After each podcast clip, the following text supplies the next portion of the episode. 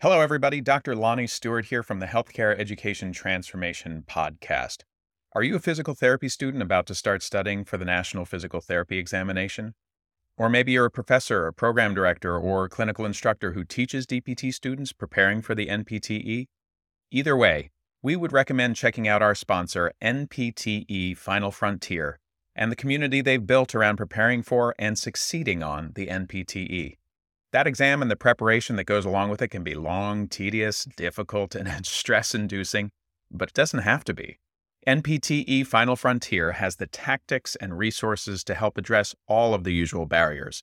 They even have scholarships to help with NPTE study courses, FSBPT registration fees, and even research opportunities. And if that's not enough, they're even donating to the very first annual HET Podcast Scholarship to be awarded at the end of every year. Go to npteff.com for all of the details and use code HET for 10% off all purchases. Links to both the NPTE Final Frontier and their scholarship options are available in the show notes. And now, let's get ready to learn. Hello, everybody. Dr. F. Scott Feil here with the final Teach Me Something Tuesday episode of the year. This one is simple, it really just requires action. And this one is all about creating a plan, organizing yourself, and implement. That's it. Three simple steps for success. Draft up your plan. I'm not a big resolutions guy, but some people are. That's great. If you want to just pick one or two things to work on for the next year and improve on, same thing as a resolution. For me, I usually set goals. I have one year, three year, and five year goals. I try to update them every year, check off what I've done to accomplish those, what I still need to do, and which ones I've completely knocked off the list. Then I reassess and I change up my goals as needed.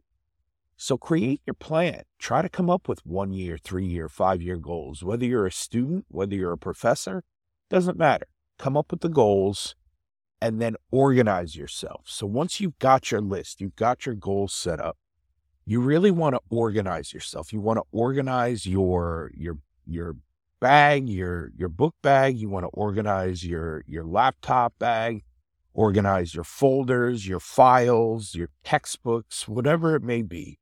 Clean your desk off, get your study space right, organize yourself. Then you've got your list. You've got your organized, nice, neat, tidy space to come at every time and get stuff done. And then last but not least, and this is really the most important part of the whole plan, you've got to implement. You've got to take action. If you look at the three steps, it, it really comes together harmoniously. It comes together as a team when you take action and implement. 90% of the time, the people that are doing well, that are successful, that are really pushing the, the, envelope and really trying to get the most they can out of themselves are there because they're simply implement. And I'll tell you the, the biggest thing I learned is when you have the opportunity to try something, to go for it, right? If you've been working hard, if you've been, you know, getting yourself ready, preparing, and then implementing, even if you fail along the way, which you will, you will fail.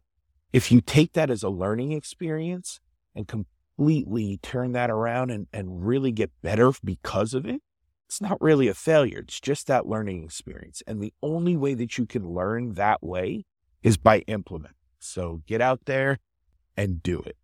That's it for this year. Hope you had a great one. Hope this was helpful, and we'll look forward to seeing you again in the new year. Hello, everybody. Dr. F. Scott Feil here, and we don't do this nearly enough. Uh, I wanted to thank you as an audience for being here, for listening to the shows. Without you guys, we wouldn't have anybody to geek out with uh, over education and learning and teaching and educating. So, thank you for for being here, for being you know faithful listeners over the years. Uh, also, if possible, we'd love to ask a favor.